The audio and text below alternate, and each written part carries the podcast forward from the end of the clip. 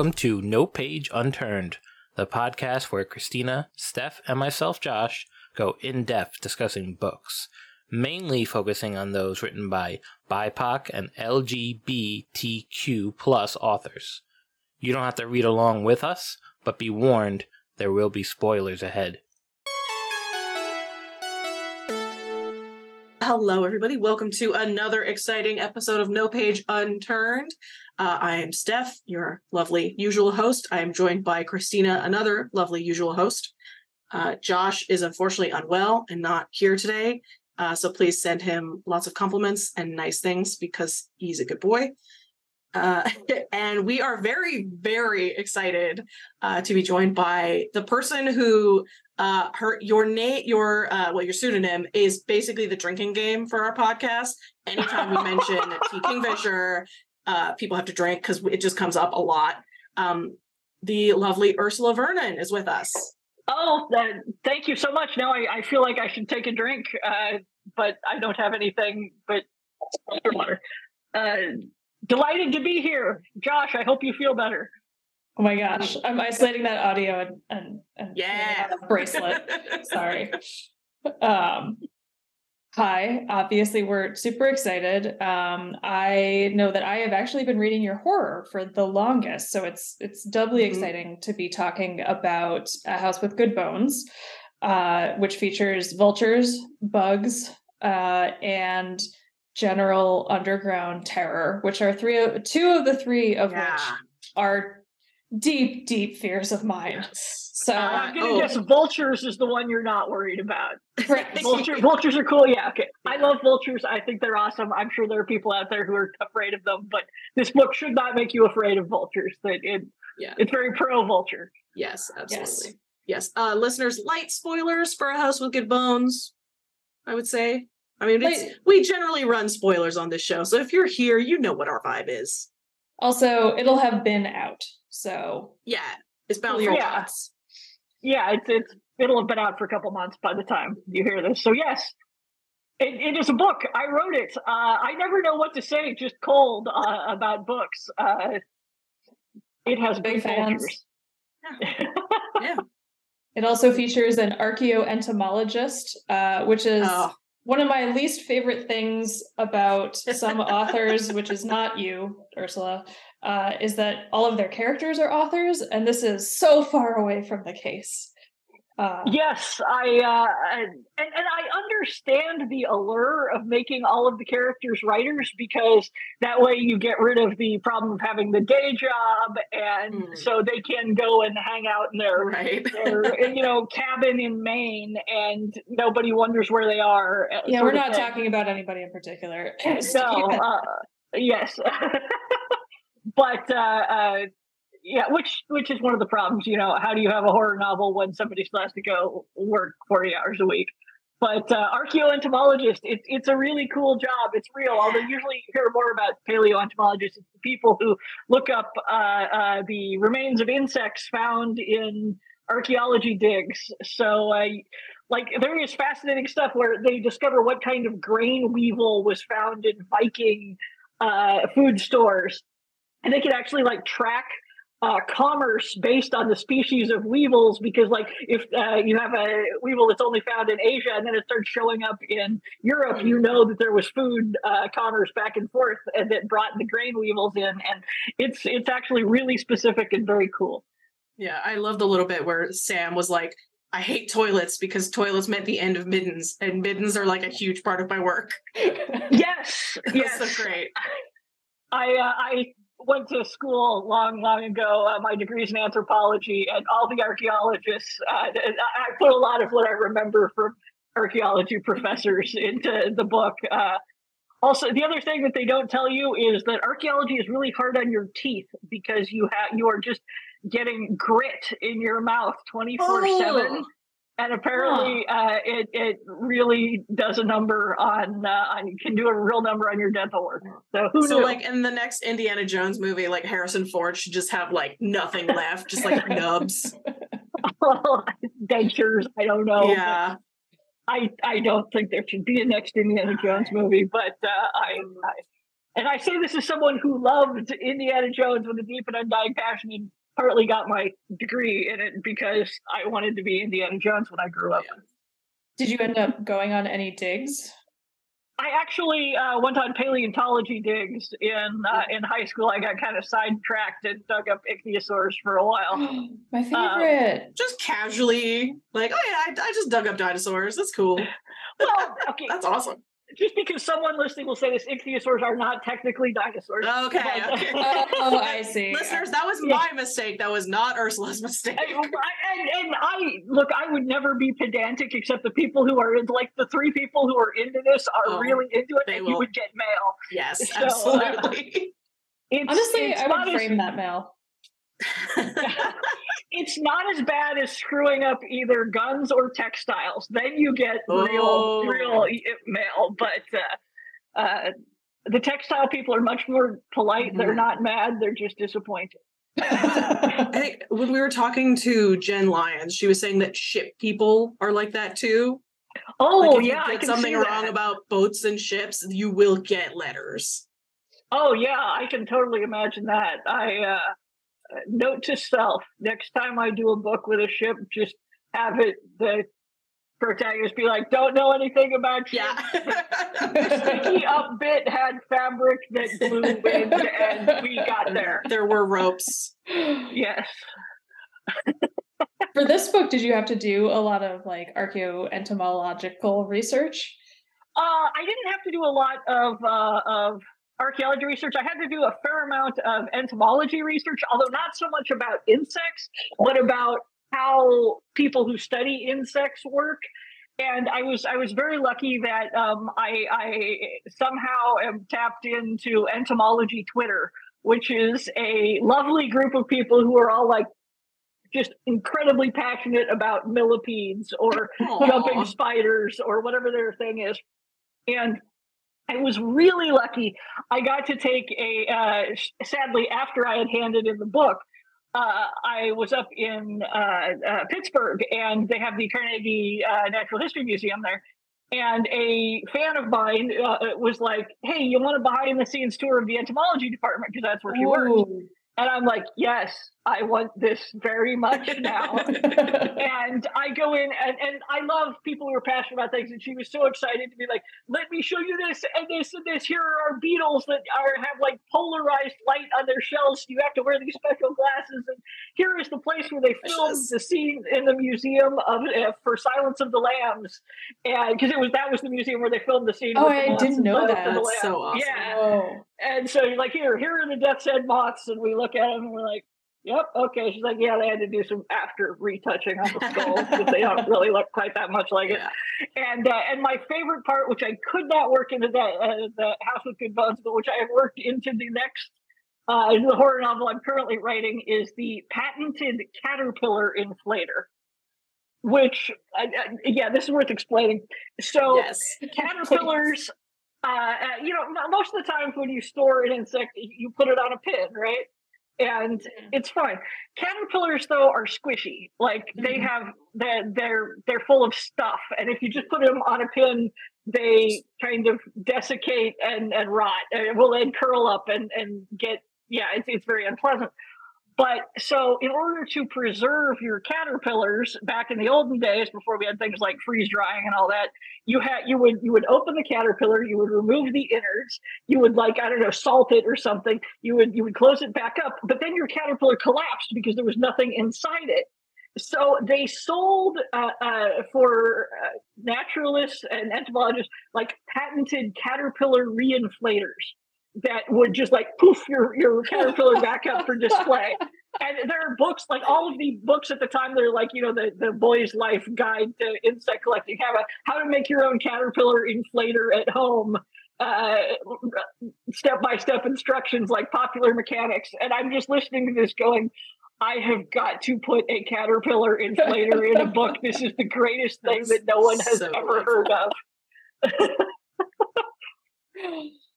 So is this is this the book that just as of May 13th got announced, uh, the next in the Alex series, or is this No, uh, this one is, uh, I think, uh, probably out in like 2025, maybe. I don't know. I haven't finished writing it yet, but yeah, well, things are we're, we're getting kind of far ahead on the. Uh, Yeah, the- I mean, because you put now. out a lot, like so you're you're running that far ahead. That's really impressive. Yeah, yeah, yeah.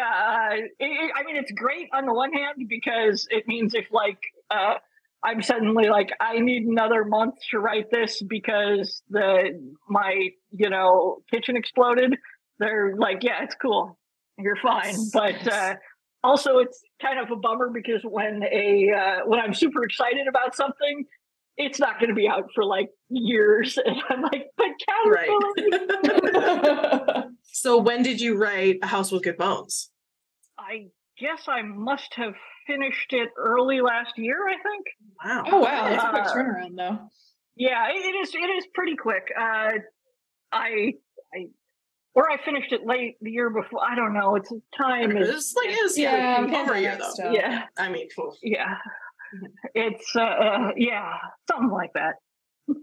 I think I think we can promise to be equally excited about Caterpillar Inflators no matter what year it comes out. honestly. E- Excellent. It's gonna be Uh, great because now it's like I'm gonna see it in like two years, and I'll be like, oh, oh, oh.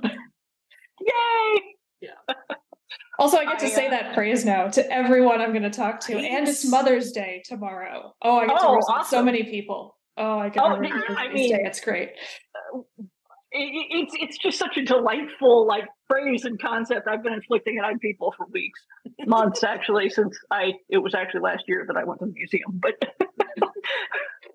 So, did you have the insect idea for House with Good Bones and then extrapolated it out? Did did Sam come first? Like, how? What was the what was the inception process? I it started with vultures and roses, uh, and then I I basically sat down at the keyboard, wrote there was a vulture on the mailbox, and uh, Sam appeared about thirty seconds later and just started going. And along the way, I was like, okay, I need uh, because there's a freaky garden. What is freaky about? Uh, what would make a garden freaky? And uh, for me, being an avid gardener and also somebody who stares at bugs a lot in the garden, I'd be like, there are no insects. That would be really creepy. And then I, you know, started thinking, okay, so if the character is actually an entomologist, and because I, I already had her being an archaeologist uh, to get her away from the, the to you know dig is canceled out the way with her Mhm. mother, and then I started thinking about uh, you know things like that, and it kind of came together. And then the project she's working on, where she's just looking at endless photos of bugs and classifying them, which I have been told is apparently uh, like I invented it more or less, and I have had way too many people go, "Yes, that's actually a thing we have had to do sometimes." Yeah. Not always with bugs, but with other other you know things. I've, uh, I myself have had to do it with statuary for classics. Yeah. yes, digitizing collections. Yeah. Oh, and, not even digitizing. I had uh, slides. So. Oh my age. god, I know. Yeah. Super that's fun. that, there's a horror story right there. You are please take it. It's like, is this Diana or is this a creature from beyond the stars? It's so hard to do. Once you've broken the heads off, you can't tell if it ever had tentacles. So you know. Right, exactly. Yeah. And Poseidon often and Moses both have horns. So fun. Anyway, I didn't know Moses had horns. Why does Moses? it- it's supposed to be rays of light emanating from his head and then and then Christians got a hold of it and they were like, "Ah, the devil." Interesting. Yeah, so not great but fun origin story. Um, but we are not here to talk about the weird stuff I know about religion, although I am happy to That'll be a never stop talking about it. It will be a long while, yeah. I, I figure most of the people who are into my books are are interested in tangents into weird directions. so much. Delightfully so. And they, your books also joyfully create tangents that then all of us take to our partners or our unwilling friends and unwilling coworkers. Just like, yeah. I, I I am I am delighted to to be responsible for tangents. It's uh, Oh yeah. uh yeah, I think uh, it was it was the hollow places. There's just a throwaway line where I mentioned the phenomenon of ghost kangaroos, and that is a real thing that uh, people. Yeah, in the U.S., uh, particularly, there people claim to see kangaroos along the side of the road. And where there should not be a kangaroo under any circumstance. In fact, my mother-in-law claimed to have seen one. And it is like relatively well documented that lots of people are like, I saw a kangaroo. Yes, I know what a kangaroo looks like. No, it wasn't a deer. I don't know why it was there to the point where they're now called ghost kangaroos. And I mentioned this, and delightful. people, my editor was like, uh, I, I get the manuscript back, and just a sidebar comment is, I just spent half an hour reading about ghost kangaroos. what are they? And I'm like, how should I know what they are? I don't know. it's, it's a real thing that, or, uh, or probably not a real thing because I don't think there's really kangaroos, but uh, yeah. Anyway, so yes, Oh uh, God. writing my books is, is a lot like reading them in some regards where I'm like, ooh, let me go off on this tangent.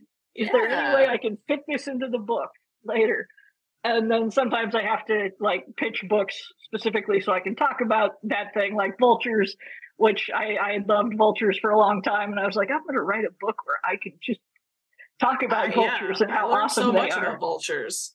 I learned a lot about perfume in Paladin's Grace Oh, yes. because I'm Yeah. I wrote that not perfume person, and that was really interesting. I wrote that one largely because I was listening to a fascinating podcast about perfume making, and I was like, "This is amazing." And then I uh, got uh, this other book that was like the the history of, of beauty that was about like uh, cosmetics and uh, from ancient times on. I'm like, "This is incredible! I I could write a book about this.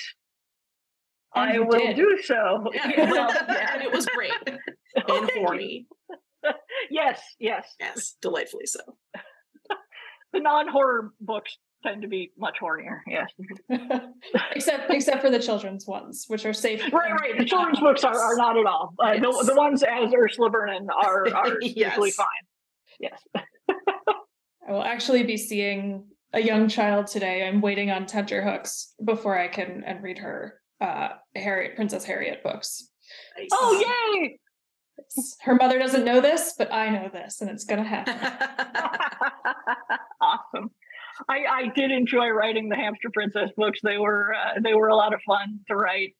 Uh, the the series eventually ended. We we ran into well, I mean they ended because publishers end series, but uh, we did hit a snag on the last one where I was like, Dracula is absolutely a fairy tale, right? And my editor was like, No, no, it is not.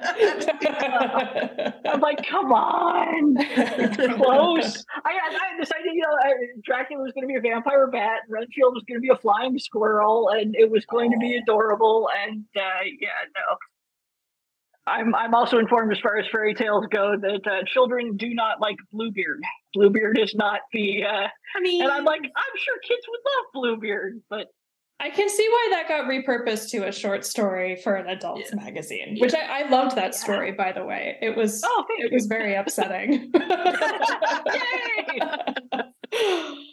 Yes, High I think praise. I think a lot of our listeners and a lot of your readers like to be to be unsettled but also firmly grounded, which is how I describe all of mm. your books. Like no one freaks Yeah. out, which is really nice. Oh yes. Like even like in in you know House with Good Bones, like Sam has her like moments where she's like, "What is happening?" And then she, but she also she has this like scientist brain, and it's like sometimes like when people like when characters you know really refuse to acknowledge things, they're like, "No, it's impossible." I'm like, this is so annoying. There was a good balance of Sam being like, "Eh," but also like accepting it. It's it's it's kind of hard to to juggle sometimes because you want the a, a certain amount of uh, the logical thing to do in almost any horror novel is just to leave. Just to be like no Yeah. i'm out of here. I'm going to a hotel. So having them stay in denial is very useful for the author because you know they don't leave and also people do stay in denial but it's also really frustrating to read after you know a point so I, it has to be definitely used sparingly. As someone also who is not a screamer, I appreciate just kind of the like, well, there really is a carpet of ladybugs and it's horrible and we're just gonna have to deal with it. The Ladybugs was based on a, on a uh, well, they do try to get in the house frequently. Uh, if you've ever had a horde of them try to get in through the windows in uh, winter, uh, yeah, it's a problem. Uh, but there was also a year uh, in like 73 or 75 or something where there was in Britain, there was, it was like the year of the ladybird where there was a massive swarm event. And people who lived through it are like, no, it is just as upsetting as you think. They were trying to fly, they were flying in your Oh, face, yeah. they were in your hair. It was horrific. The, the and I- I- crunching. yeah. I Yeah. Uh so that actually happened at my college in 2010 and I gave this Oh. book to several of my friends who lived through it with us. It wasn't ladybirds, it was caterpillars. But they would built these webs in all the trees and we walked around caterpillars, yes. Yes. Just oh my god. Couldn't cope. But there were definitely those also those like horrifically fun like the the horror of humor and the humor of horror is one of the things I was like, no, you have to read this. It's exactly that moment when we all watch the caterpillar crawl along our professor's neck. And nobody paid attention to what he said for 10 minutes until it got to his face. Oh. no one, nobody said anything. No, we were all too transfixed by the horror of it. What? Fair, fair. So that like. Yes, I I uh I don't know if it's passive aggressive or just regular aggressive, but I passive aggressively gift your books to everyone. It's like, you have to read this because I need to talk about it. oh, Which is what I did to Steph actually. yeah, actually. oh, yeah. wonderful. Uh, my my husband, who has to read the books first, usually at about the three quarter mark, uh, it- when I have this like crisis of faith, and I'm like, read this and tell me if it shames my ancestors. uh, he uh, says that one of the big frustrations is that there is a stretch where he can't talk to anybody about it, and then there's another Mm. stretch where the only person he can talk to is my Yeah. editor. And occasionally, they have been they have like talked on Twitter at each other, going, "Did you read the yes?" I'm like, I get that. Even just reading like the arcs sometimes, I'm like, I really want to yell about this, but we can't really do that yet. And uh, Oh, yeah, I can imagine like year having to wait years sometimes. oh. Does, He does your is- husband have he- nightmares? Or do you have nightmares? Do you like are you one of the authors who scares yourself? Uh, I think it's usually the the other way around. I am I am scared of things, so I write books to to be less scared of them because then it's all sort of happening in a space that's under my control. And also to a certain extent, I think misery loves company. So if I'm scared of it and if I can make everybody else scared of it, um, without too many spoilers, uh, the Twisted Ones, my first horror novel, there's a scene where like a face appears in the window and it's really scary. And Oh, and that and was like I- the moment where I was both like freaked out, but also like in. You know? Yes. I, I I still think it's one of the best like scare scenes I have written, and part of it is Ugh. because that is the thing that scares the crap out of me is the idea that I would look out the window and there would be something looking back. It's just like you know this visceral fear. So uh, yeah, it, I I write things that I am scared of often, so that I stop being scared of them. So did you start I'm- afraid of bugs and end up less afraid of bugs? or weird really, uh, basement uh, babies. Or yeah, like the Uh, basement babies. I uh, uh, I don't actually like rose bushes very much. Oh. Um, I have several of them, which is probably why I don't like them because That, yeah, that's fair. yeah, it's uh, uh, I have had to fight their their pernicious tendencies to spread and throw runners and things. Uh, but no, the the the uh, the underground children, which is the the sort of big scare in the book, came about entirely as a throwaway joke. Uh, so, well, not joke. I was I was planting potatoes with a friend of mine who's a, a local who keeps sheep. Actually, uh, my friend Shepard had come over and. I'm planting potatoes, and uh, he had gotten a potato seed. So, uh, and we're talking, and I start singing a song called Little Potato, which is like a folk song uh, about you're my little potato. I dug you up. You come from underground. I'm not going to sing it because I sing terribly. And uh, Shepard is like, "What the hell are you singing?" That it, okay, that's just creepy. And I'm like, "No, it, it's actually a song about you know." Uh, uh, about a kid, you know, and this is this is him singing about his baby, and uh, Shepard is like, children do not come from underground. And I said, spontaneously, uh, in switched to horror author mode and said, the underground children do. And Shep got this look, was like, what is wrong with you? God. Which is a frequent, you know, uh, uh, he, he will set up something and then I will just deliver sort of the, the horror answer. And to the point where now he's like, just don't say it. You have that expression. don't say it. And I'm like, oh. Uh, I yeah, so that was that where I a couple months later I was sitting down to write the book and I didn't know what the big bad at the end would be, and uh, that kind of phrase was there and I knew very little about them, but I was like, that's a good line. I wonder if I can make something work with this line, and it yeah. You you or this book rather has like two villains and there's the kind of the emotional confrontation and then there's the oh god why confrontation um Yes.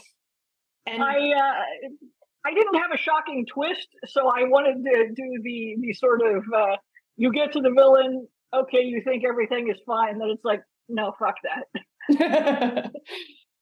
oh right yeah and they're connected by loose teeth which is the worst possible detail and i Oh. love it so much I yeah, I, I try to avoid going to the well too often on teeth because they're sort of inherently creepy, but I don't want all of my books to have creepy teeth in them. But uh, I, I also had creepy teeth in Nettle and Bone, which was a fantasy novel, and uh, it's yeah, teeth are creepy. I don't know why. Yeah. Yeah. Well, they're I, I really like the because they have roots, right? You know, like they in- Yeah. in, this book, and then they they grow, but they're awful little plants, uh, Oh, mouth plants. mouth plants. Yeah. Ooh, Yeah, just dendritic bone. Yeah. Anyway, dendritic dentition. yeah, there you go. Yeah. Anyway, I guess what I'm saying is, please put more teeth in, but also so Strategic application of teeth. yeah. And that's, I mean, much like sex, that's that's fair, right? yes. Everything in moderation, including sex and teeth. Sex and teeth. Yeah. what I've learned so far. if you'd like a sampler, I don't stitch that well, but Steph does. Um, so one of the one of the also the nice triumphant parts of this book is like the the confrontation with family. Um, and that ends up happening a lot. Like a lot of your stories are very like multi generational, lots of family. Um, you set out to do that kind of thing, or does that is that naturally what the characters are drawn to? I think it's it's sort of what the characters are drawn to. I uh, uh, I had a one sort of evil grandmother and one who was like this incredibly charismatic. Uh, she could have been a, a tent revival preacher, kind of oozing charisma type. That uh, and so there was kind of a, a weird family balance there, and uh, I think that was probably a big influence on it. Uh, but ironically, I, I have a very small family, and very few of us are actually even still alive. So our family reunions are like five people, uh, and some of which are spouses. So Would you like to come to mine? It's Italian and it's horrible. We could just adopt you at any point. Let me know. eh, is there food? There's so much food, you will die. Okay. Because honestly, our family reunions, none of us like to cook. Oh, So, no. like, five, five people show up. We're like, let's go out to dinner. I mean, that's pretty great too. Oh yeah, yeah. um so the sorry, I'm just looking at our questions because Yeah, we actually had questions. We- Yeah, I- Although we've covered a lot of the stuff already. did we by accident? Okay, yeah. We did by accident. Yeah. oh right, okay. Yeah. We wanted to talk about the horror aspect and then the fantasy, and then you've got the kids' book making this like trifecta, and like there's bleed around the edges. But are you planning on are you planning on staying within those genres a lie anyway? But like in those genres, Yeah. quotation marks. Uh, for the most part, uh, it's it's. Uh, I, I tend to gravitate towards fantasy. Like uh, all of my kids' books are still fantasy. It's just uh, what age range you're writing for, and I am a notoriously bad judge of that. I I started uh, self publishing years ago because I would write what I thought was a kid's book, and the my agent, my editor would just look at it and begin laughing hysterically, and we're like, "You thought that was a kid's book? That's adorable." Uh, and in fact, there was uh, sort of a game that uh, the editor who handles all my self pub stuff does. She will just leave comments aside. They're like, "And this is the point where you realized it wasn't a kid's book, right?" How about this point? Did you know now it wasn't? And I'm usually like, no, it's so much after you think. I, uh, yeah. Uh, so, but fantasy is where I, I really tend to gravitate. And then horror, um, there were some horror elements in the fantasy that I write. Uh, people told me fairly regularly, and I would just be like, really? I thought it was just sort of an interesting logical progression, and they were like, "No, that that's messed up, man." so, uh, I and I had an idea for a horror novel basically, which was the Twisted Ones, and I was like, I'm going to write a horror novel. Let's see how it goes. And uh, it turned out it went quite well, and I they sold well, and people wanted more horror novels. And I was like, great, I can do that. Uh, so uh, the horror was not. I was never a huge reader of horror. Like I went through the stage I think everyone does, where you read everything Stephen King ever wrote. And yeah, way too uh, young. Yeah, yeah, yeah and uh, then I think I read like about eighty percent of what Dean Koontz wrote, uh, and which w- probably because it was always at the used bookstore for like fifty cents, and yeah. I was on a budget. Uh, and sorry, sorry, which, Dean. I look me and Dean, the dog lives. That that is that is the one guarantee. The dog will live through the book. And so I never really thought about it much, but horror and, and fantasy seem to be the two places I sort of wind up. That said, I have a book sort of in the works that even though it is kind of supernatural, it's also like a cozy mystery going on. Uh, it's uh, about, uh, well, I, I started it ages ago. It was, all right, I'll, I'll just explain the thought process here. What happened was, uh, I think something went around on Twitter. If you could write, you know, any Star Wars thing, what would it be? And I said I would write the story that is just the elderly retired Jedi and the retired Sith solving crime in a small village. And, oh my god! And everyone was like, "Oh my god, yes, you that that needs to be a thing." And yeah. uh, but there's no can't really do that. Lucasfilm would have words. So I was sitting around thinking about how do you file the serial numbers off that? was this like retired angel and retired devil who both live in a small town and uh, do not want to have anything to do with each other until someone turns up murdered and they have to solve the crime? And this went great and then Good Omens, the, the TV series came out, and I was yeah. like, God damn it. Because I had read Good Omens, but I had read it when it first came out right. when I was a teenager.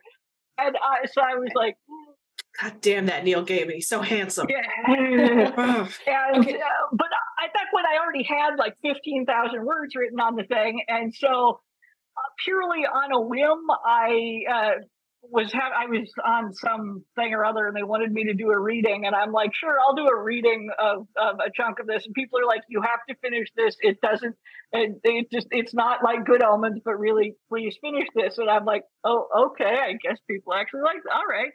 And so I, long story short, I sent it to my editor, who was like, "Yes, this is charming. You should write this book, and we should publish this book." So hopefully that will come out in, in another year or two as well. But that's sliding into cozy mystery, I guess, which is a whole different genre with its all with its own like conventions. And for the, I am not a, I realize fantasy authors are supposed to love maps, and I am the weirdo who just does not do maps at all. I had to like make a map finally for the fantasy novels that are all set in the same universe just so I could get my directions straight because otherwise I was getting, you know, I was contradicting myself. But it wasn't until like the third book that I sat down and, and drew a map. Uh, but this one, it's like I you have to have a map and you have to have the timeline worked out mm. to like 15 minute intervals, and you have to know where the security cameras are and, and everything. And it's very it's a heist. And I'm yeah, and I'm going, okay, this is there's no way I can write this as twisty as the mystery readers will probably want. So hopefully it will just be charming enough that the fantasy readers will go along with it. it's uh, it is it is yeah.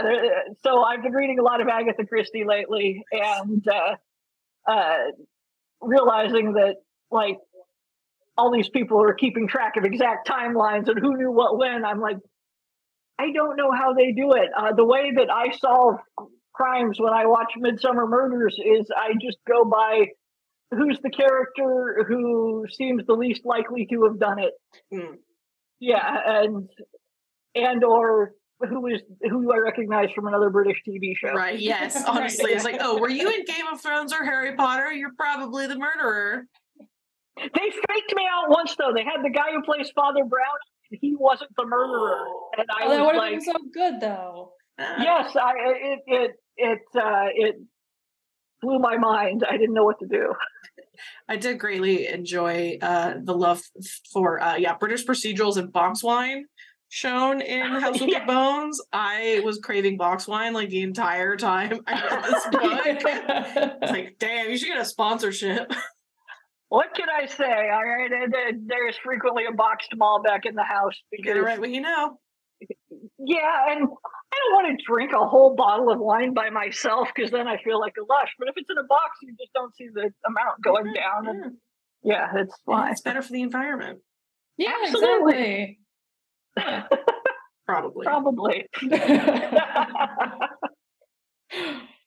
oh yes, if you'd like to be adopted, there's also just so much alcohol. oh, with the Italian, uh, yeah. I mean, you tempt me. I, I've never been to one. I, I sort of suspect you you would probably need at least a year to recuperate afterwards. So I hope they're not annual, but they're just whenever the fewest amount of people are fighting with each other. like I'm not talking to so and so. I was like, all right, this ought to be good. So, you know. And then the I, other yeah. central thing is in your books is, sorry i keep jumping around. You you are no, of course welcome to hear about the italians but like the the romance aspect which is just like another delightful thing to find in horror novels because they're usually so self-serious and they're always like i found my soulmate at the moment that the monster struck and you're just like that guy's hot and he's not wearing a shirt I uh, yeah, I think uh, I think House of Good Bones has the most overtly uh, uh, like sexy thing going on, in that there is actually sort of a love interest in there. Uh, uh, most of my romances are fantasy, but yeah, I I soulmates are hard, and regular people, you know, fall in love and are just tongue tied and confused, and like you know, don't know what they're doing, and all of their friends are like, "Oh my god, will you just fuck already?" And so it's. Uh, I respect straight up romance novel novelists enormously. They are, God knows, the engine that drives the book uh, economy, uh, and I, I, I have nothing but respect for that. Trying to write romance, uh, specific fantasy romances specifically is made me realize every single time how hard it is to do well. Yeah. Oh yeah. Yeah, like yeah. there are there are many wonderful fantasy authors out there who like cannot write the romance parts of their books for shit. Like I love Robert Jordan, but the man could not write a oh, love God. story. yeah. Yeah. Yeah. Uh, okay, so I have a, a question comment question. Okay. So um, one of the things I really, really loved about A House with the Bones is that you had a fat protagonist who was awesome and happy in her body and who fucks, you know, like we were just talking about like I love that because you don't see that very often and like I am a fat woman who is happy in my body and who fucks. Like so I love that it was great. And uh, so yeah, like what made you decide to go that route with Sam? Because I know there was, you know, connections with Gran Mae and her criticisms, but like did Sam start out that way or she absolutely started out that way. I'm I'm pretty sizable myself and I was like, yeah, I'm I'm just gonna write that because why the hell not? And yeah. the uh uh, it was it was easy to to pull a lot of things from life, like the oh god, if I have to go to a doctor, I'm going to have to find a doctor who doesn't think Yes. that I'm hallucinating because I'm overweight and things like that. So yeah, it, it, Mhm. and uh, uh, actually the the romance aspect got played up even more uh, because someone in uh, in the in house at the editor came back and I, I didn't have quite such an overt uh, come by come up and see me sometime sort of thing at the end but uh, uh, my editor came back and said uh, one of the beta readers here was like hey can a fat girl get some love like Yeah. okay. We will make sure this is clear. Yeah, and like I love the bit where like you know the the plant Gran Mae is like you're you're so hideous and you'll never have a man, and she's like, you know what? I had to cut a guy off three months ago because he wouldn't stop calling me. Like fuck you, Gran Mae. I like, yes. Absolutely. I mean, I, God knows, I there are so many women I know who are not small, but who have that that appeal and like you know, uh, men will line up and women too frequently. And. Yeah, it's like uh, the two are not like super tightly Yeah. related. Yeah, Yeah, so I I really love that. I appreciate that. Like that was yeah. It's it's like so often when you do have fat characters or protagonists in books, like they're part of their arc and their like moral quandary is like dealing with their body. And like Sam's already there. No, she's good. She's good, and that's Yeah. so refreshing. I think books where you're dealing with things are very important. It is, it is. There are very important books written about that, but I, a lot of times I just want to get past that and just, you know, let us fight monsters already. It's uh, like uh, the, I, I always think of the movie Brave. I enjoyed the movie Brave. It's a good movie. But Pixar was doing the whole thing. You know, it's their first female protagonist, and it's a whole, you know, about Mhm. being a girl fighting against restrictions. And like, yes, that is an important story to tell. But oh god, we told that one so much already. Can't she just go like slay dragons or something? Damn it! or or look at cool bugs. Like, yeah, I Yeah, yeah. I, I think fantasy as a genre has already had those conversations like 20 years ago. And so it's nice to just kind of have a book where the priorities make sense, where it's like, okay, monsters, then booty. Either the size of or the getting of. We don't care. We need to not get eaten. I, horror occasionally, you know, th- th- there are horror novels where where the priorities of the getting of and the monster and the not being eaten are are different than mine, but uh, those are written by other people. I I I appreciate the people who can write a book convincingly where it's like I really want to run from the monster, but I also really want to have sex with the monster. So, you know, great. If you can write that, knock yourself out. I am more like, okay, that's that is what a lot of tentacles. Um, or or willow frond. I have never been more afraid of trees, Oh my god. which is an upsetting thing. Just like fields. Fields, yeah, it just deer. Mm. Um, so I will say, like, there there are a lot of people tr- like work in the traditional, and there's a lot of you know endless depths to plumb there. But I also really appreciate that you took something like grandmothers who Mm. are traditionally you know full of cookies, um, and made them just the worst possible. I well, like I said, I had one very, very uh, not great grandmother, and and the other one was awesome. But uh, yeah, it, it's been there, done that. Have the T-shirt. But uh, no, there's there's a running joke with uh, with my horror novels that whenever uh, I announce one's coming out or I mention one, someone will say, "Okay, what are you ruining this time?" Because ladybugs, willow trees, roses. What are you going to ruin? Uh, mushrooms, and I'm always like, Mushrooms "Oh, were hmm." already ruined. You can't. I thought so too. I, I, I don't think I. Yeah, uh, I I do. I I.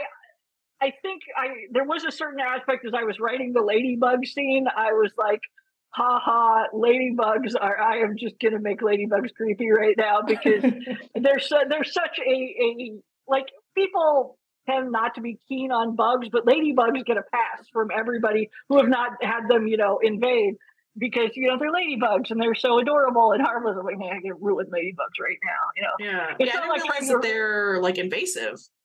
Oh yeah, yeah. There's a bunch. Yeah, of like, I learned that from the yeah, yeah, Yeah. Oh yeah. Uh, where you know, like butterflies and ladybugs, we give a pass to. It's not like you can write a book where you ruin earwigs. I mean, or something. So Yeah. would your would your familiar be like a ladybug, like a thing ruiner, or would your familiar be more like a vulture? Uh, mine would probably be be more like a, a vulture or something, because or I'd probably be a wombat, honestly. But uh, Yeah. Wombats are great. oh, they are there. I did a whole webcomic about a wombat Yeah. for years, but uh, I I just love them because they're they're big and solitary, and they just want to be left alone, and they dig their holes, and they're perfectly happy. And apparently, they're great uh, uh, if you're a wildlife rehabber. They're like one of the easiest animals to release because they're super friendly. They're cuddly with babies. They love you. They want to hang out with you. And then a switch flips when they're a teenager and they're like, I don't like you. I don't like anyone. I wish to go out into the bush and dig holes now. So, like, you know, I respect that. Same, honestly. yeah, Yeah, I mean, that's what I we all identify. Mm, yeah. Yeah. I'm just going to go dig a burrow and don't talk to me. Yeah. And congratulations on Digger got a new 10th anniversary Ooh. release. Oh Um, yes, yes. Uh, entirely. Uh, uh, Patrick Rothfuss made it all happen. I am. I am really? endlessly grateful. Yeah, he uh, he was looking for a copy of it and could not find one because it was out of print. And so he pings me on Twitter. He's like, "Hey, where can I get a copy of this?" And I'm like, I, "It's in doorstop. It was impossible to keep in print. They had to just do a print run, basically." And uh, and so you could only find it online for you know the ridiculous prices that Amazon asks for used books for like eight hundred dollars or something. And he's like, "Oh, okay." And then the next day he comes back. He's like, "You can tell me to butt out, but do you want it back in print?" And I'm like, "Yes, that would be lovely." He's like, "I know a guy." they uh, so he got a Grimoak press on board, and they made it. And I was I was thrilled. It was Awesome. a, a yeah, it was delightful to have the new edition out, and uh, people who had been asking for copies for ages could finally get them. And Yeah. and I signed a whole bunch of copies and nameplates and things for about a month until my signing hand fell off, and Yeah. uh, it was all good. That Yeah, is so- delightful.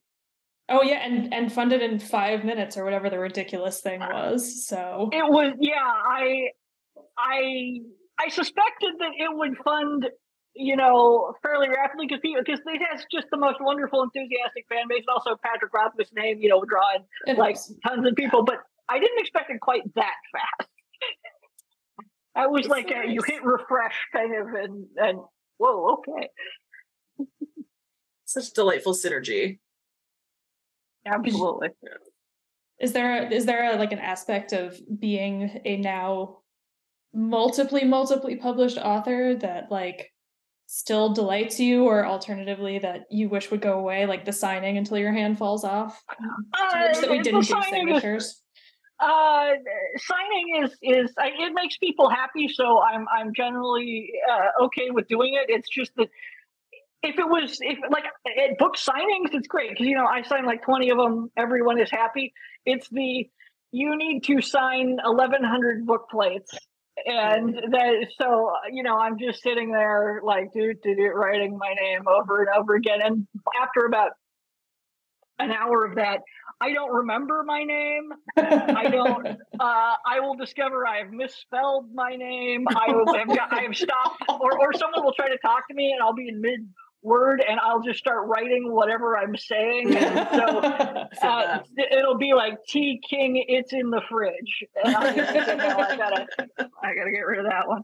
Uh, but no, I, the nice thing about uh, being an author is that as long as you're not up at like Stephen King levels, no one recognizes you. So it's not like it's Yeah. weird at the book. You know, you go to the grocery store and people don't mob you or anything. Uh, that would be really creepy. But uh, no, people are generally lovely. uh, and I seem to keep being able to write books and not starve to death. So Yay. life is good. well, we're very happy on on both accounts. hmm Um, just Yeah. being mindful of time. It's almost three thirty. Yeah. Um, Shall we do what are we reading? Yes. Please tell us what are you reading, and also what are you working on your next project. Since both Uh, apply. yes, I am. Uh, I am currently working on uh, the horror novel, actually, with the caterpillar inflators that will uh, uh, hopefully land uh, whenever it lands. But it's due. I know it's due in July. I don't know when everyone else will Fair. see it. I just know it has to be done in July. And the heroine is a scientific illustrator, which uh, I always thought would be a cool uh, profession for a, a heroine. And uh, yeah, it's it's fun. I don't know what it'll be called, but uh, at some point it will come out. Uh, what I'm reading, uh, I have been reading a, uh, like I said, a lot of Agatha Christie because it's, you know, thinking about mysteries and whatnot. And a lot of them are starting to blur together, honestly, but they're also sort of easily digestible when I'm not really like thinking about something. I can just be like, oh, let's see what Hercule Poirot is doing. Uh, I recently read um, Chuck Wendig's uh, Black River Orchard, uh, which is, I think it's not out yet because I think I blurbed it. And that was really cool. That was all about heirloom apples. It was, uh, and it's also a, a really, you know, grotesque horror novel. Uh, but there's a lot of heirloom apples. It, it's, uh, it's, the, very much the write the book that only you can or would write kind of thing. and, and it was it was just a lot of fun because I'm reading going, yep, this is absolutely absolutely that. You didn't feel like an irrepressible urge to go learn about apples or some other fruit. I know. Well, uh, my thing is actually heirloom beans. I know way too much about heirloom beans, uh, and I, I grow a, a lot of varieties of them. But uh, uh, apples aren't really my thing as much. But I know enough about them to think they're cool. I have like the the the, the sort of shallow uh, interest that the the author with ADHD went down a wiki hole five or six times, and uh, now you know has thoughts about how Red Delicious suck, but not They much. do. they do. Yeah. and and genetic diversity in in Yeah. apples and things like that. But yeah, there are really cool people who go around and find lost apple varieties, and I think that is just fantastic. Yeah. I agree. I, I grew up near like a bunch of orchards, so that sounds great. Adding to list, Steph, what are you reading?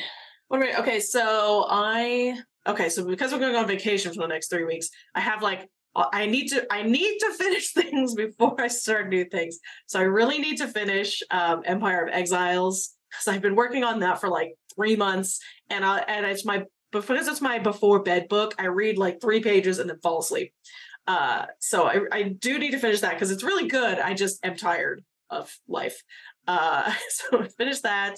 Um, I need to finish Some Desperate Glory, um, which is also like really good. It's just like it was my work read, and uh, again, then yeah, work was busy. Um, and then actually, I have um, Paladin's Hope on deck for once I'm Oh done yeah, those two. Um, because those, yeah, those are like great, like vacation reads, and they're yeah, like fun and horny, and Hope is very fast. It's it, it's a short one. The the next one, which will hopefully come out this this winter, uh, which is Paladin's Faith, is uh, has already cracked a hundred thousand words, and I'm like, oh crap, I wrote a doorstop. oh no, darn, Oh, I'm so um. sad. This is our sad Especially after face. that cling ha- cliffhanger. Steph, I'm sorry to tell you, there's a giant cliffhanger. It, everything gets wrapped up, but also there's Okay, okay. That, I mean, I feel like that's how those books usually go. There's always like you, there, there's something hanging, some delicious fruit to pick still. So a, a delicious Yeah, but- plot heirloom apple. I uh, the one at the end of Hope, I am told, is particularly brutal. Okay, see, this is good. Now this is motivation to finish my other two books, so I can get to that. Aren't you leaving in less than 24 hours? Uh, 26 hours. Oh, you got time. night. You got Yeah. time. No, I mean, I'm reading on the trip. Oh, okay. I thought you meant like before you leave. No, no, oh Okay. god, no. No, I have way too much shit to do before then. Yeah, yeah, no, these, I got multiple eight hour plane rides, so. Oh God, I'm sorry. Uh, Where are are you, you Christina? going? It's just Ireland, but it's far Oh, I- for, from here, so yeah. Yeah, but that's Ireland is awesome. yeah, I'm excited. Um, so I am reading a book with a fantastic title called A System So Magnificent It Is Blinding. Um, and it is a weird book about a weird neurotic Swedish researcher, cognitive science researcher, uh, who is one of triplets, and the his two sisters aren't talking to each other. Uh, and it's very like Haruki Murakami esque. It's like so absurd, but like kind of delightful. So yeah, I'm enjoying that. Um, I should I should be reading books that I need to review, uh, but every so often I get like really recalcitrant and um, like cranky. It comes in Uh, waves. So I don't know. Maybe it, maybe it's the wombat in all of us. I'm gonna. Yeah. I'm gonna read a 600 page Swedish book for no Big reason. hole. So that's where we are. Cool. Um, Uh, in the meantime, if people want to get a hold of you, uh, or you know, see pictures of your garden, anything like that, is there a particular place where you'd like to be found on the internet? Easiest to find me on Twitter. I am Ursula V. Uh, there, that's U R S U L A V. If you're on Blue Sky, uh, which I think is the Twitter replacement for the next two weeks or so, I'm thinking Victor. Uh, I also have a website at Red Wombat Studio that uh, you can go poke around, find all the books, things like that. And I believe it has a contact form, and there's even a chance that it's currently working. I will, uh, I will but don't quote me on that because the, we had a lot of website woes recently, and I that culminated in me having to redesign the entire website from the ground up in like a weekend because WordPress exploded. So oh, Ugh, it was it was a long weekend. I'm sorry. Also, Patreon. I'm gonna plug Ursula's Patreon Oh. for her because Oh, I'm yeah. her and it's great. Uh, The Patreon that never bothers you except occasionally. It's just here's your free book. Nice. That's the best kind. and there's never any warning. I got uh, another great book that you should check out, which is kind of for tweens to teens, uh, called Illuminations. And I was like, holy shit! There's a there's suddenly a book that wasn't before. They just appear from air. Yeah, that that's usually how I drop. I'm very bad at advertising, so I'm just like my idea of advertising a book that I'm going to self-publish is like a week before it comes out. I'm just on Twitter going, "Oh yeah, I wrote a book. Here it is." You, you and Brandon Sanderson just writing secret books left and right. You you and Beyonce just dropping. Yeah, you Beyonce's. Yeah, it's just it's a I- real I power do not move at this aspire to such point. heights. I, I honestly, I would be terrified to be at such heights. The, uh, the, the, I would feel responsible for curtailing a fan base that large and rabid, and that would take a lot of my uh, time and energy because they are. That would be a lot of people. Mm. Well, selfishly, I hope you get more fans, but I hope they're all Yeah. lovely and mostly interested in heirloom beans. So Yes, yes. they don't I seem mean, particularly so aggressive. far most of them are. There you go. I am. Yeah. I want to hear the heirloom bean book. Honestly, yeah. Yeah. I, I don't know if I can write a horror novel about heirloom beans. I like. I believe you beans, like- can. I have It could be a the faith. romance. Yeah. Oh yeah, that, that makes more sense. Love among the beans, kind of thing. I can see that. Okay, well, Uh, Ursula, thank you so much for joining us. I was this has been such a delight.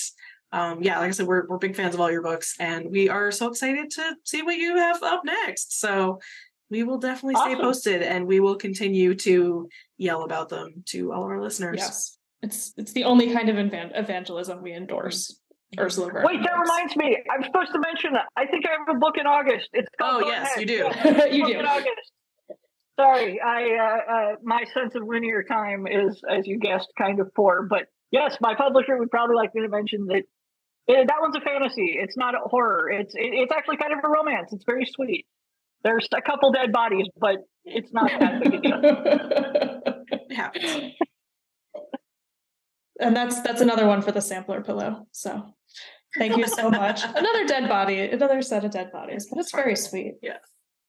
Um, yeah, thank you so much. Um, sorry if I certainly all of us are lumpering, but just super happy to talk to you. So Mhm. keep Oh, writing. Welcome yeah, to the yeah. Gathering.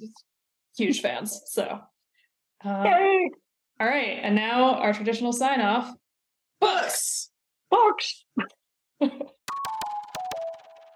Thank you for listening to No Page Unturned, part of the Geekly Inc. podcast family. If you like the show, please show us some love with a rating and review on your favorite podcast app. You can follow us on Twitter and Instagram at No Page Podcast. The show is edited by me, Steph Kingston. Our amazing theme music is by Bad Sparrow, and you can check them out at Bad Sparrow Music. And our cover art is by Chango Chamango, who you can check out on Instagram and Twitter at Chango Chamango.